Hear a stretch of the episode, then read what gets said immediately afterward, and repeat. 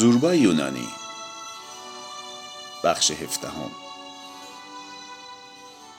سپیده دم روز بعد با صدای زوربا بیدار شدم. گفتم صبح به این زودی چرا اینقدر سر صدا می‌کنی؟ در حالی که ساکش را از غذا پر می‌کرد پاسخ داد.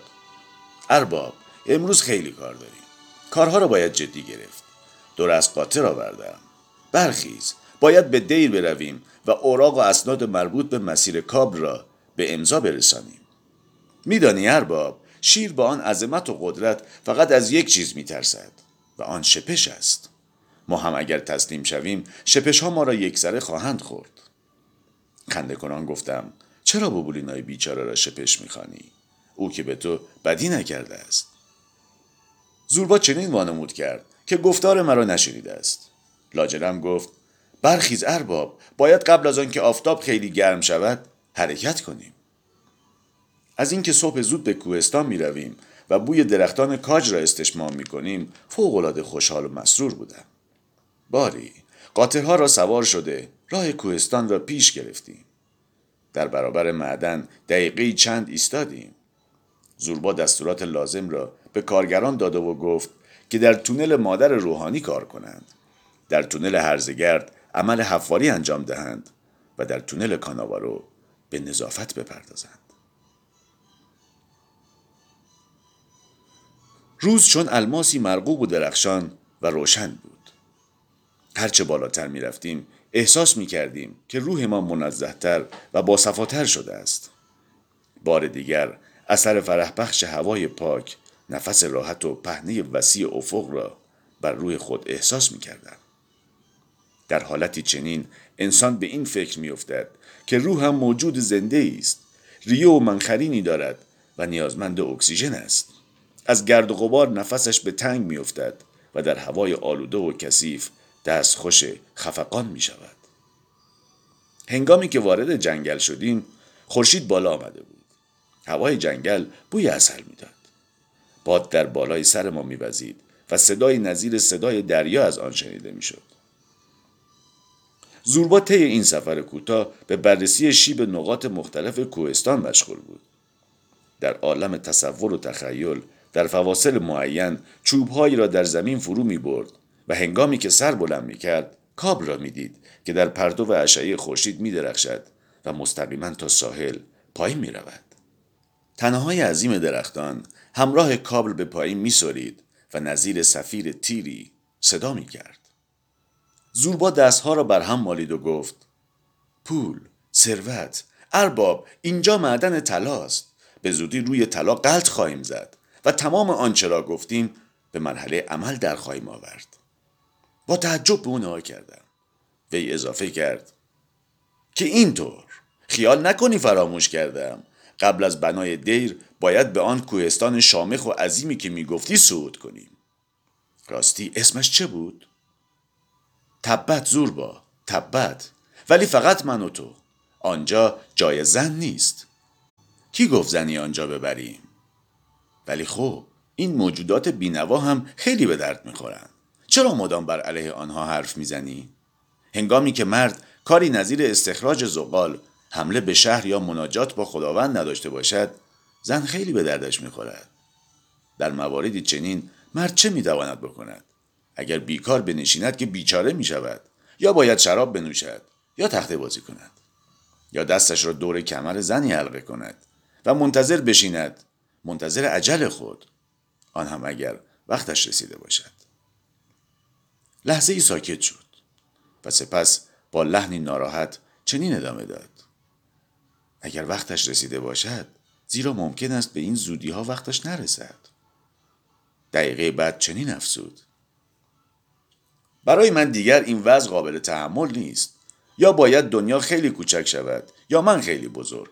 اگر جز این باشد حسابم پاک است. در این موقع راهبی از میان درختان سرو ظاهر شد. رنگ رویش زرد و موهایش قرمز بود. آستین های گشادش را بالا زده بود. کلاه دست باف مدوری بر سر داشت. در دستش میله آهنین گرفته و آن را ضمن راه رفتن بر زمین میکوفت. هنگامی که چشمش به ما افتاد ایستاد. میله را که در دست داشت بلند کرد و پرسید کجا می روید؟ زوربا جواب داد به دیر می رویم تا دعا کنیم. راهب در حالی که چشمان آبی شفافش شرربار شده بود فریاد کشید ای مسیحیان بازگردید. حرف مرا گوش کنید و از همین جا برگردید. آنجا که می‌خواهید بروید شکوفزار مریم عذرا وجود ندارد. بلکه با مزرعه شیطان روبرو خواهید شد. در آنجا جز فلاکت پستی تهارت و اسمت و افت یا به قول خودشان تاج رهبانان چیزی وجود ندارد. می‌گویم برگردید. تسلیس آنها متشکل است از پول خودخواهی و پسران خوشگل. زوربا با خوشحالی در گوشم گفت یارو عجب دلغکی است. سپس رو به طرف راهب کرد و پرسید برادر اسم شما چیست و از کجا میایید اسمم زکریاست. ساکن دیر بودم ولی اساسی هم را جمع کردم و بیرون آمدم. می‌خواهم از اونجا بروم و دیگر نمی‌توانم تحمل کنم. آقا لطفا شما هم اسم خود را بگویید. کاناوارو. آری برادر کاناوارو دیگر نمی‌توانستم تحمل کنم. شب همه شب مسیح مینالد و نمی‌گذارد من بخوابم. من هم با او هم صدا می‌شوم و ناله می‌کنم. در نتیجه رئیس دیر که به درک واصل شود امروز بامدادان مرا احضار کرد و گفت زکریا چون تو نمی‌گذاری برادران راهب شبها راحت استراحت کنند مجبورم تو را اخراج کنم. من گفتم من نمی‌گذارم آنها استراحت کنند؟ من یا مسیح؟ حضرت مسیح است که شبها ناله می کند پس از این جواب لعنتی اسایش را بلند کرد و نگاه کنید چه بر سرم آورد. راهب در این موقع کلاه از سر برداشت و خون دلمه شده روی سر خود را نشان داد و چنین اضافه کرد. متعاقبا من هم آنجا را بوسیده و بیرون آمدم. زوربا گفت به دیر برگرد. من با رئیس دیر صحبت می‌کنم.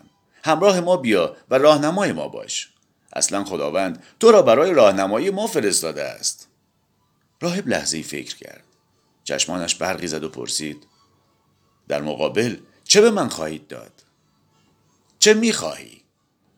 دو پوند ماهی روغن نمک سود و یک بطری برندی. زوربا رو به جلو خم شد و چشمانش را به او دوخت و گفت زکریا نکند شیطانی زیر جلدت رفته باشد. راهب یکی خورد. با تعجب پرسید تو از کجا فهمیدی؟ من خودم از کوه آتوس میآیم و در این زمینه کما بیش اطلاعاتی دارم. راهب سر فرو افکند. با لحنی آرام سخن گفت. به طوری که پاسخش را به زحمت شنیدیم. آری من شیطانی زیر جلد دارم. همان شیطان است که ماهی روغن نمک سود و برندی می‌خواهد. بله همان لعنتی ملعون است. زوربا سیگاری به زکریا تعارف کرد و پرسید خب سیگار هم می‌کشد؟ بله سیگار هم می‌کشد. لعنتی دودی هم هست. سپس زکریا آتش زنه و فتیله ای از جیب بیرون آورد و سیگار را روشن کرد. دود را به درون فرستاد و گفت به نام عیسی مسیح. میله آهنی را بالا برد پشت به ما کرد و راه افتاد.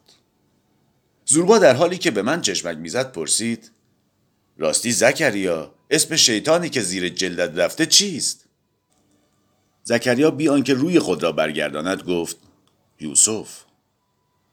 همسفر بودن با این راهب نیمی دیوانه به هیچ وجه مطبوع طبع من نبود عقل بیمار نظیر جسم بیمار احساس دلسوزی و شفقتی در من به وجود می آورد و در عین حال موجب اشمعزاز و تنفرم می شود.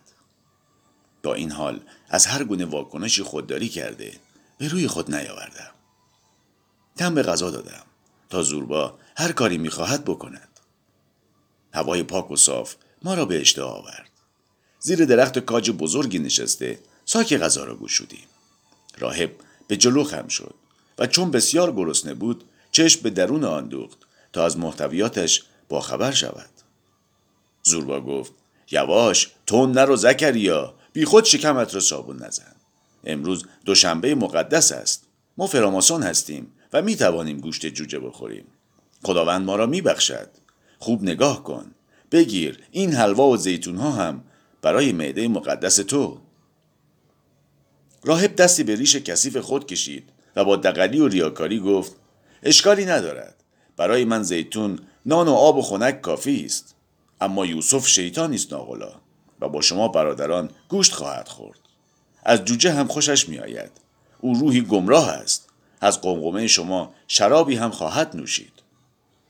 سپس صلیبی به خود کشید. نان و زیتون و حلوایی را که زوربا به او داده بود بلعید. دهانش را با پشت دستش پاک کرد. آبی نوشید و بار دیگر صلیبی بر خود کشید. و این به علامت آن بود که غذایش پایان یافته است. آنگاه گفت حالا نوبت یوسف است. این شیطان لعنتی. این به گفت و به جوجه حمله برد. در حالی که تکه های بزرگی از آن را در دهان فرو می برد با خشم و غضب زیر لب گفت بخور روح لعنتی بخور ملعون. زوربا با وجد و شعف گفت آفرین احسن بر تو راهب. به طوری که می‌بینم تو با یک دست دو هندوانه را بر میداری. سپس رو به من کرد و گفت ارباب به نظرت چه جور آدمی میآید؟ خنده کنان گفتم نسخه بدل خود تو است. زوربا قمقمه شراب را به سوی او دراز کرد و گفت یوسف بیا و یک جرعه بنوش. راهب قمقمه را گرفت.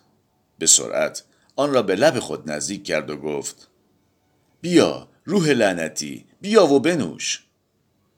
آفتاب خیلی گرم بود و ما مجبور شدیم خود را به سایه بکشانیم. از بدن راهب بوی عرق ترشیده و بخور استشمام می‌شد. در زیر آفتاب گرم عرق تقریبا از سراسر بدنش جاری شده بود و زوربا برای اینکه از بوی بدن وی آسوده باشد خود را به دورترین نقطه سایه کشاند. در این موقع از راهب پرسید چطور شد که راهب شدی و به دیر روی آوردی؟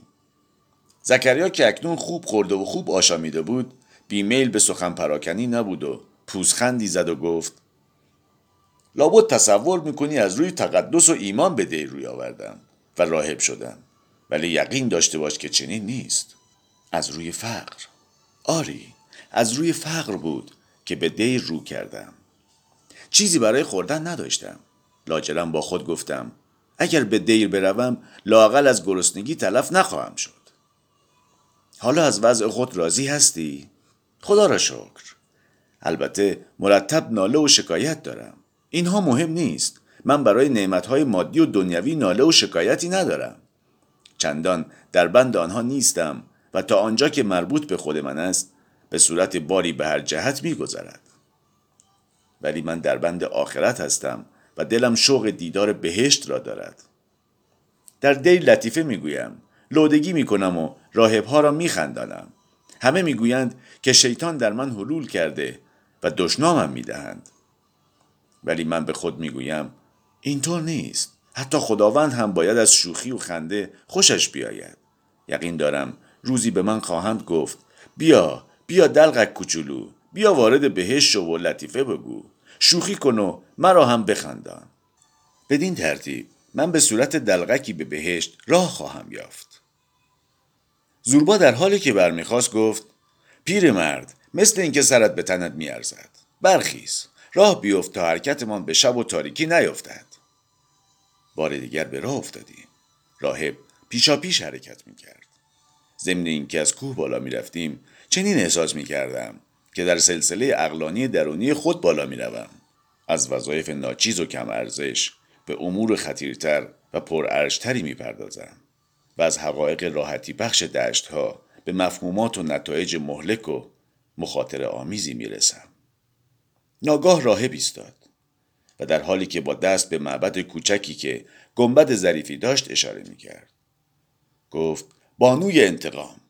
این بگفت به زانو درآمد و صلیبی بر خود کشید من هم پیاده شدم و درون نمازخانه رفتم و در گوشه ای تمثالی قرار داشت که از کسرت دود و نزورات اهدایی از طرف مؤمنین سیاه رنگ شده بود این نزورات بیشتر صفحه های نازکی از نقره بود که به طرزی ناشیانه شکل پا، دست، چشم و قلب بر آن حک شده بود.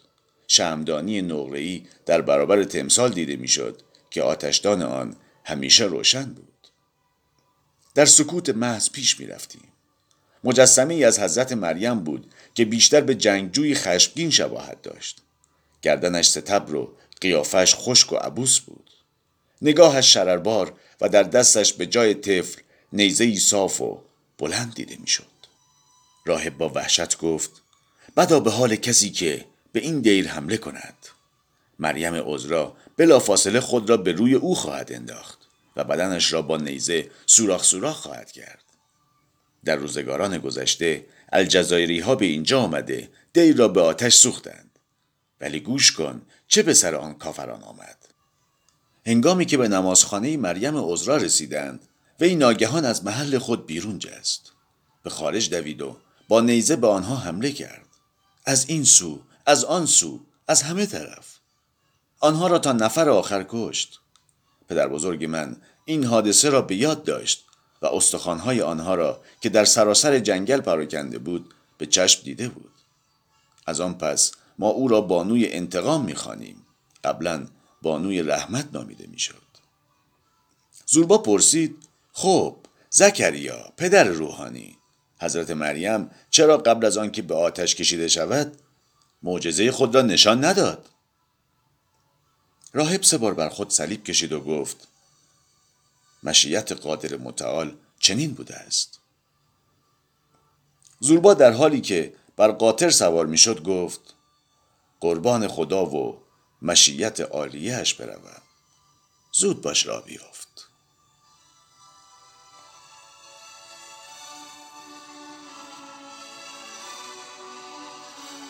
پایان قسمت اول.